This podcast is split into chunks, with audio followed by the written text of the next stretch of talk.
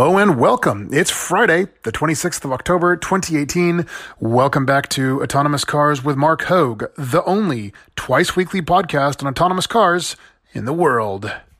It's funny, I keep saying the only twice weekly podcast on autonomous cars in the world, but it occurred to me I think I'm the only weekly podcast on autonomous cars in the world, period. Uh, I can't really find any other podcast that talk about this stuff on a weekly, regular basis. So uh, I'm not saying they're not out there. I'm just saying I don't know of any of them, and no one's really brought any to my attention. My point is, if you're out there, or if any of you listening happen to know of any others, please, by all means, let's connect. It would be great to uh, get to know you. We can perhaps even do an episode together. So let me know.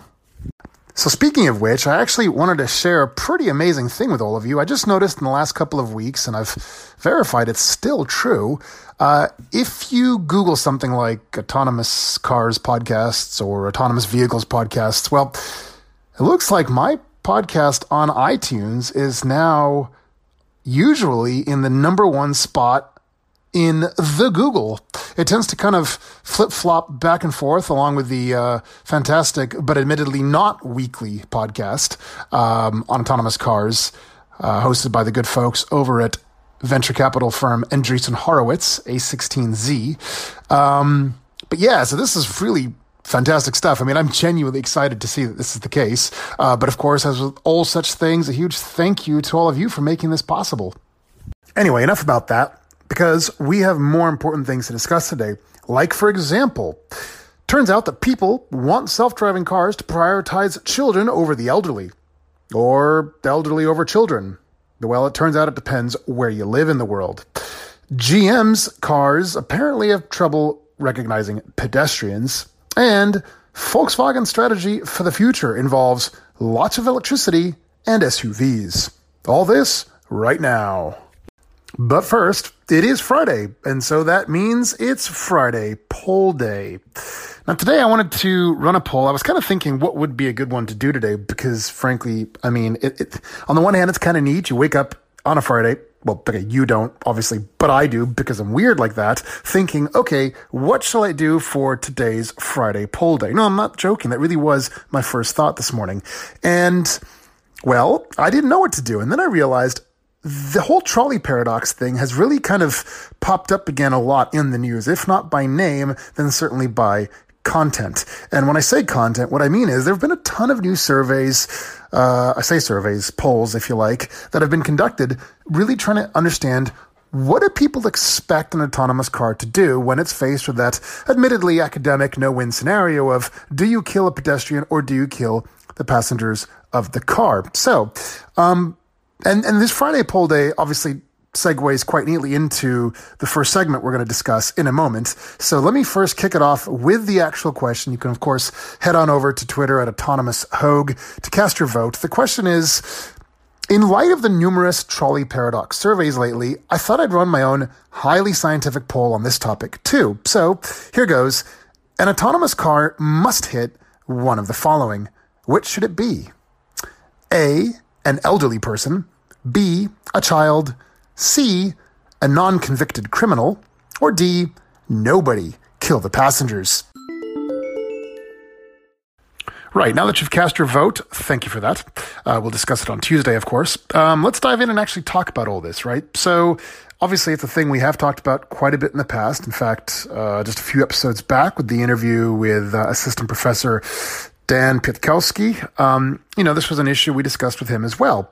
And really, uh, you know, the conclusion that he and I both agreed on was that although it's a pretty fascinating thing to discuss in the context of, say, a classroom or a research lab, um, that's sort of the problem. It, it really seems to be not just a corner case or a fringe case, as they say, but really it seems to be almost purely academic in nature. I mean, it, it's almost impossible to imagine a scenario where any person, let alone an autonomous car, could end up in this effectively no win scenario. I mean, just talk to Captain Kirk, who doesn't believe in no win scenarios, right? So, but but that said, um, that's not really the point of me kind of revisiting this topic today.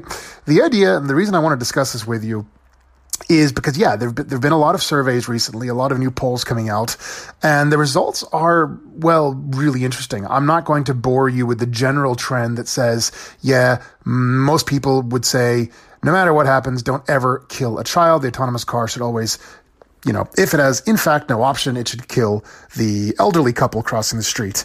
Clearly, they've never watched Up, because if you did, you could never bring yourself to do that. Well, by that logic, then, it seems that everybody in, say, China, for instance, has watched up because they absolutely disagree with this. They say, absolutely, you should strike an elderly couple before, excuse me, that you should strike a child and kill a child in a pedestrian before you ever run over that cute elderly couple. Um, and this is really interesting. And I think this is why well, this is why I wanted to discuss it today, and indeed why I've chosen this topic for today's Friday poll day. It turns out that this question is a very uh, culture specific uh, thing. It's a very, the results are very dependent upon your culture and where you were brought up in the world. It turns out that in general, yeah, the more quote unquote Western societies do tend to prioritize um, children over the elderly. But it turns out that in more, say, Eastern countries, for instance, Asia generally, um, I, I, know I referenced China. That's the data point that I have here. But presumably this may include other Asian countries as well. I, I don't know. Um, the general trend is to prioritize uh, well, the uh, the elderly over the young, and I guess uh, I'm totally just thinking out loud here. This is probably going hand in hand, sort of, with the general notion of really loving and respecting and caring for your elders. That, after all, they are arguably, by at least many metrics, the most important members of society. They've been around the longest. They demand and require and deserve uh, the most care. So, that's all kind of a mouthful to get to the point, which is kind of what's the right thing to do. Now, if you haven't cast your vote yet for this for this Friday poll day, um, yeah, I don't want to influence your thinking. So, frankly, now is a good time to stop listening, go cast your vote, then come back because I want to tell you again what my thoughts are on this. Uh, so, here we go. Um, I still firmly believe that the autonomous car should be to, well, run itself into a brick wall if it must off a cliff, off a bridge, and yet potentially kill the passengers inside the car. Because, again, I've said this before, it's worth addressing again now. I just believe in applying the reasonable, prudent person standard that we have in law, at least here in the US, which basically asks the question what would a reasonable person in that scenario do? Now, I realize in light of what I just said that this reasonable, reasonableness standard is, of course, going to depend where in the world you're coming from. Again, reasonableness, you know, what's reasonable in one country is obviously not reasonable in another. I get that. So, so that's fine. So presumably then cars should be programmed with what's reasonable in that particular culture. For example, um, actually, yeah, here's a really good example. Um, I, I read a while back that well, well, let me let me back up for a second. As you're probably aware, uh, America is one of the few developed countries in the world where there isn't really any sort of strict regulation insofar as um, the lanes you're allowed to drive in on the freeways, right? So for those of you who've driven around Europe, especially, um, in, especially in Germany, uh, but really everywhere around Europe, there's a very strict, um, not just culture around uh, lane discipline, as it's called, but really there's a very strict legal re- uh, regulation of lane discipline, meaning you need to always keep to the right, except exclusively when you wish to pass somebody. Um, alternatively, if you're already in the leftmost lane and if somebody should approach you from behind, you must pull over. If you don't pull over, you're at fault. A corollary to this, then, is that you're also never allowed, and this is rather more heavily enforced in some countries than others, um, you're not allowed to pass on the right, ever. In fact, and now here's the point I'm getting at. I know that Mercedes, with their um, uh, semi autonomous car systems that are present in, say, the current E Class and S Class, um, those cars, when using the semi autonomous mode, which is essentially a glorified lane keep assist and active radar based cruise control, those cars will not pass a car on that car's right. So, for instance, if you're driving along and if the car to your left tends to be going slower than you, um, well, your car, the Mercedes in this case, will actually slow down so as to ensure not to pass that other car on its right. Uh, it'll only pass cars on the left, which is the regulation. So I guess what I'm getting at here is, again, this really comes down to convention because obviously here in the States, well, those same vehicles, semi-autonomous driving systems, do not have that restriction. They will, in fact, comfortably pass a car on the right. Here in the U.S., no problem. Never mind that some states claim to have this restriction in place. They're just not enforced. I guess some states are starting to do so now. Thank you to those states for doing that. Please start enforcing this in California.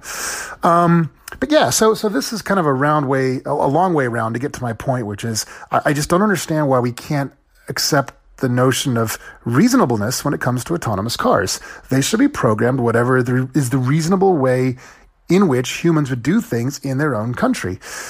So, here in the US, I think the general trend is that a driver will do whatever it takes, whatever it takes, not to hit a pedestrian. I don't think we even go through the brain power of shall I harm the child or the elderly couple or myself in the car? I will do whatever it takes not to hit that pedestrian. I don't care who or what they are. I realize that the hypothetical goes one step further, saying you can hit either the child or the elderly couple. But I would again say, no, I wouldn't. I would just run my car off the road or into a cliff or, well, into a wall or off a cliff. And I think most folks would probably have that same instinct, that same reflex, because again, the reasonableness standard doesn't ask the question, hmm, what are you going to think about in this moment of emergency? It's not about sort of upper level or, or, or higher level conscious thought and decision making that we're talking about here. It's really kind of low level instinctive behavior. This is not stuff that you think about consciously. It's what your instinct causes you to do. That's the reasonableness standard we're looking for here.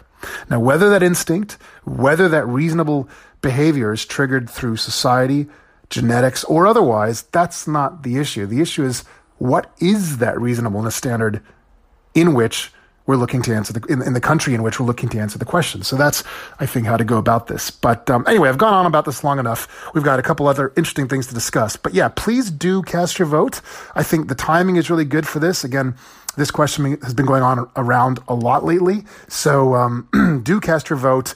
I'll check back with you on Tuesday. We'll discuss the results. Again, that's twitter.com slash autonomous hoag. A U T O N O M O U S H O A G. Hear that? Believe it or not, summer is just around the corner. Luckily, Armor All, America's most trusted auto appearance brand, has what your car needs to get that perfect summer shine. Plus, now through May 31st, we'll give you $5 for every 20 you spend on Armor All products. That means car wash pods, protectant, tire shine, you name it. Find out how to get your $5 rebate at armorall.com. Armor All, less work, more clean. Terms apply. Need mealtime inspiration, it's worth shopping Kroger, where you'll find over 30,000 mouthwatering choices that excite your inner foodie. And no matter what tasty choice you make, you'll enjoy our everyday low prices, plus extra ways to save, like digital coupons worth over $600 each week. You can also save up to $1 off per gallon at the pump with fuel points. More savings and more inspiring flavors make shopping Kroger worth it every time. Kroger, fresh for everyone. Fuel restrictions apply. I just love episodes like today's where each segment sort of segues neatly into the following one. So, for instance, what I want to talk to you about now is GM and specifically its subsidiary Cruise Automation. Of course, we've talked about Cruise quite a lot on this show and with good reason because they are really kind of up in the lead in terms of the automotive arms race, as it were. Um, I've often said that I think they may, may be amongst the very first to get fully autonomous meaning fully level five autonomous, no steering wheel, no pedals, uh, vehicles on the street for consumer use. That said, it would be not for private ownership, but rather for car sharing, autonomous car sharing, that is. But anyway, it turns out, exactly following from our previous segment's discussion, um, well, they've got a bit of a issue. You could say they've hit a bit of a roadblock um, because, well, it turns out that they're otherwise pretty fantastic Chevy Bolt uh, test vehicles, well, turns out they've got a bit of a trouble detecting and therefore reacting to, well, this is kind of embarrassing, pedestrians. yeah, you'd think that if you were working on an autonomous car, that would sort of be the first thing that you really prioritize getting right. I'm not really being fair here. It's a really tricky thing. And we know it's tricky because, well, it turns out this is exactly what went wrong in Arizona earlier in the year when the Uber test vehicle, there was a Volvo XC90, if you remember, when it struck and killed a pedestrian, uh, I think it was in Tempe, Arizona, in the middle of the night, pedestrian crossing uh, a large Arizonian sized boulevard at night outside of a crosswalk. There were no streetlights. Regardless, the radar and LiDAR equipped uh, Uber Volvo uh, didn't see the pedestrian, or rather, I should say, did see her, but elected not to stop. Um, if ever there was a tragically tongue in case point on hand about what we just discussed in the previous segment, what do you do? Hit the pedestrian or injure the occupant of the vehicle? This is surely it because, well, as you know the story, probably tragically the Uber did strike and indeed kill the pedestrian. The issue, it turns out, was something really rather delicate to solve. It turns out that well, at least when dealing with, say, LiDAR anyway, it's not that the vehicles are not capable of seeing pedestrians. And I'm sort of making some assumptions here based on what I've read. I'm assuming this is kind of the issue going on with the cruise automation vehicles, the, the Chevy Bolts as well. It turns out the issue is not that the LiDAR isn't detecting the pedestrians, because frankly that's relatively trivial. The laser laser lights mm, beam out radially out from the car. They then reflect back and produce the 3D point cloud of the world around. But the question becomes suppose you th- you see a thing in front of the car, right?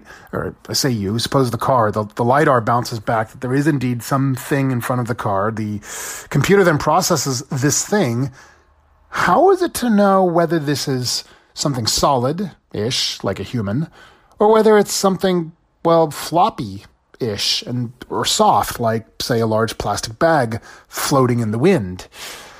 So this is compounded further by the problem of, um, you know, well, uncertainty, right? So if the car takes a sort of I'm going to exaggerate here to make a point. If there isn't some sort of binary distinction as between, say, you know, this is solid ish, and you probably shouldn't hit it because it's probably a human or an animal, um, as opposed to whether this is something floppy and soft and you can go through it no problem, like a large paper bag. If there isn't a binary distinction made as between those two upper and lower bound scenarios, then you risk ending up in a situation of kind of intermittent uncertainty. This then will result in a lot of kind of on again, off again braking and accelerating, braking and accelerating. And that's not suitable either because for those of you who tend to get car sick when you're not driving, well, you know exactly what I'm on about. So this is a really important thing to get right. And oh yeah, because you want to make sure that you react to pedestrians. Driving over pedestrians is not an optimal solution for all this. So yeah, it's a really big deal to get right. And again, it does, um, you know, it, it kind of dovetails neatly with the previous discussion on whom to hit when and why and how. But let's start with this threshold question of just don't hit any pedestrian at all. But yeah, this is a really, really difficult thing. I'm obviously, you know, um, you know, just trying to drive home the point that that you, you can't. I mean, obviously, I mean, to GM and Cruise Automation's credit, obviously they're not going to go forward either. In fact, their their goal was to roll these things out by late 2019, these fully autonomous vehicles. But obviously they've admitted, look, if we can't get this right, we're we're not going to do it. Now, obviously, there's a lot of money on on the table here, right? So GM acquired them for something like two billion dollars a couple years ago. Uh, Honda then dumped nearly three billion on top of that. Uh, also, Japanese investment bank SoftBank threw a further two and a quarter billion into cruise automation. So they've they've got a lot of cash. Um, I am really quite confident they're going to get this sorted out. I mean, somebody has to. Uh, the team behind them is great. CEO Kyle Vo- Vogt. I'm guessing it's pronounced Voigt. Uh, V O G T. Please correct me, Kyle, uh, if you feel like chatting on this show. By the way, it would be great to get you on here. Um, but yeah, everyone's got to get this thing sorted out because obviously very important. Um, also, it's because of cruise automation and GM's investment in them that I really firmly believe, as I've said numerous times on this show and elsewhere besides, that I really think that GM are going to kind of certainly be amongst the leaders in the autonomous car race, if not potentially even taking the lead, at least insofar as shared autonomous vehicles. Um, yes, obviously, Tesla are going to do the same thing. They're eventually going to enable their fully autonomous Teslas to do car sharing as well. So, so yeah, I think we're going to see a real photo finish as between Tesla and GM. And then potentially, if Uber and Lyft get their act together, I think they'll be up there as well. So, really exciting all this. Obviously, I'll bring you more as I get it. Hey, before diving into the third and final segment for today, I want to address something. This is not a promotional matter, so please do have a have a proper listen. Um, it's been brought to my attention that there are folks around the world who are really pushing to ban the deployment of next generation cellular technology known as 5G. This isn't just stupid; it's absolutely uh, negligent. Actually, here's why to make the argument that 5G should be banned because, I don't know, it causes cancer and three sets of eyeballs to form on your head isn't just rooted in fake, bogus, misinformed science and understanding. It's, it's just plain wrong. Uh, it's just untrue. It's patently untrue insofar as it's untrue that vaccines cause autism or that the earth is flat or that, that evolution isn't a thing or, or, or that man made climate change isn't a thing.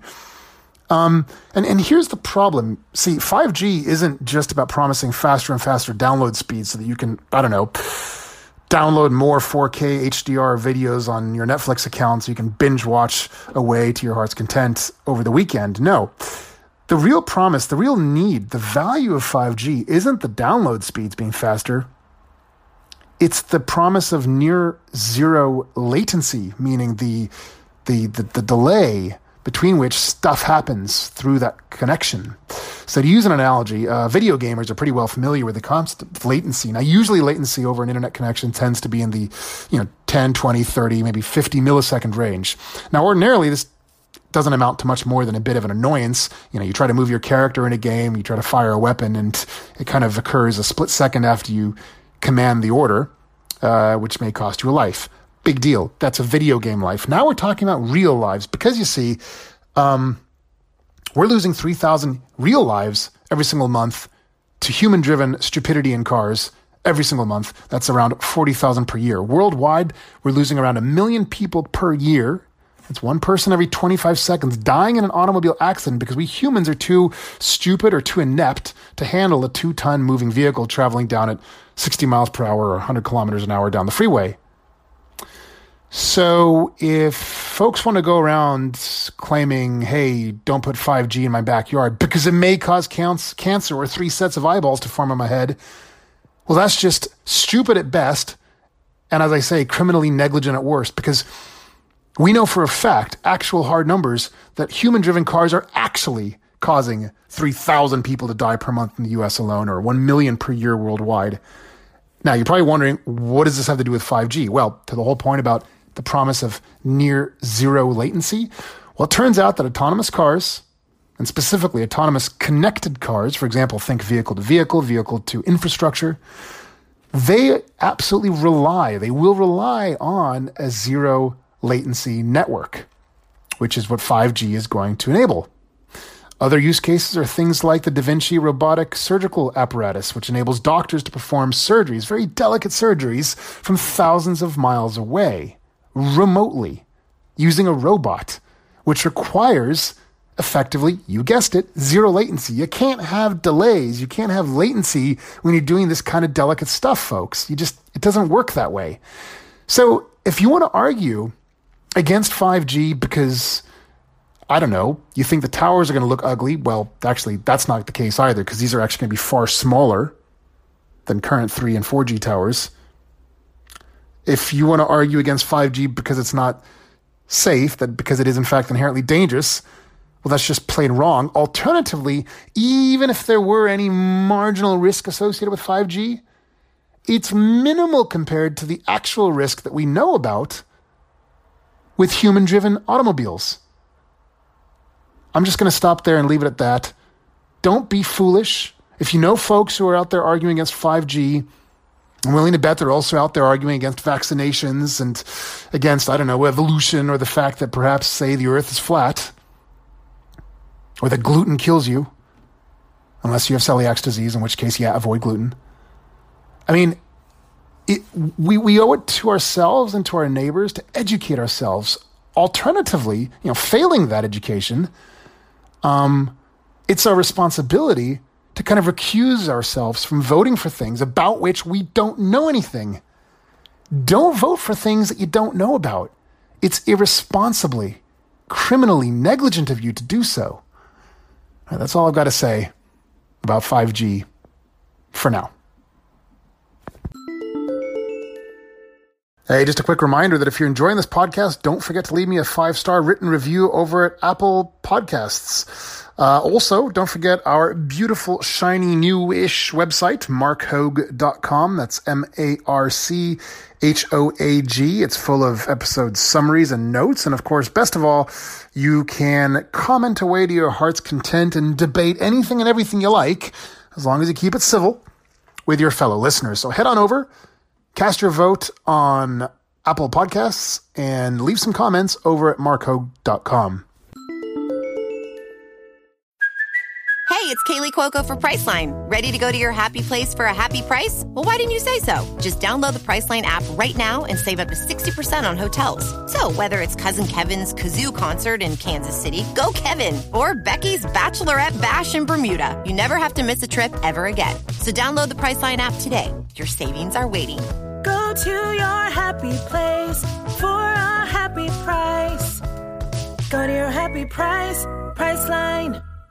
All right, obviously we've gone way over today's episode, so this third and final segment going to have to cut it pretty short, uh, which is all right because there's not too much to talk about here other than, well, Volkswagen's overarching strategy going forward. It looks like, well, as I frankly anticipated, predicted uh, way back when Dieselgate first blew up in everyone's face, I actually wrote a really lengthy article on this. You can find it on Quora.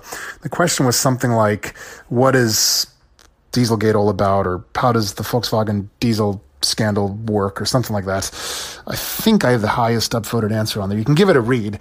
But as I anticipated back then, um, Volkswagen have indeed made the effort to do a real about face, and they've come a full 180 degrees to change their strategy, moving away from diesel, moving entirely towards uh, electrical vehicles. Um, and of course, along with the EV push, they're of course doing an AV push, autonomous vehicle push. So that alone is not so surprising. What's interesting though is the strategy they've announced insofar as how they're going to get there. Well, apparently something like half their vehicle sales by just 2025, mind you, that's just six years away. Um, by 2025, more than half their sales will be SUVs. SUVs, of course, as you probably know, no surprise to anybody. Well, they, they're really the most popular sort of vehicle pretty much worldwide. I know a lot of you listening are going to say, no, Marc, that's only in the US. In Europe, where we are rather more evolved about such things, we care more about hatchbacks and wagons. Look, I agree with you, but there's the detail here that needs to be addressed. Uh, most so-called SUVs in the states aren't really SUVs. Let's face it; they're basically just slightly jacked up hatchbacks and wagons, or if you like, they're hatchbacks and wagons on stilts, slightly raised, slightly elevated, but they are effectively just slightly inflated, slightly fatter hatchbacks and wagons. So I guess what I'm trying to say is that worldwide, whatever you want to call it, an SUV, a hatchback, or a wagon, the fact is that form factor, meaning the form factor of a vehicle which isn't three boxes, right, a, a hood or, or a bonnet, uh, a cabin, and then a rear trunk. You know, this new form factor that's, that is basically that that sort of swoopy kind of SUV hatchback wagon form factor, that is in fact the most popular form factor around the world. Whether you call it a hatchback, a wagon, or an SUV, or a crossover, whatever else you want to call it, and so, because of that, then it's no surprise half of VW's sales will, in fact, come from those types of vehicles. Ford, in fact, as you probably heard, has announced that they're going to effectively ditch all traditional sedan or saloon style vehicles, uh, with the exception of, I believe, just the Ford Mustang. Because obviously that would be a crime to get rid of the Mustang. But um, so, so the point is, that's where a lot of their revenues are going to come from, unsurprisingly. And to that end, well, Volkswagen CEO is now saying that by 2020, hold on to something. By 2020, Volkswagen's electric vehicles are going to be as good as Tesla's and for half the price. And that's a pretty bold claim because, first of all, well, I guess it's bold or it's somewhat empty, right? Because if they mean half the price of, say, a fully loaded Model S or Model X, which cash in at around what 130, 140,000 US dollars. Um, half the price by 2020 is still what 60, 70,000 dollars. That's not such a big deal. But if they're claiming as good as Tesla's EVs for half the price of say an entry level Model 3, really half the price of a $35,000 car? That's pretty intriguing. That's a pretty compelling thing. That said, you know what I'm going to say. Bring it on. That's fantastic. I know Elon Musk would say the same thing. We need more of these things.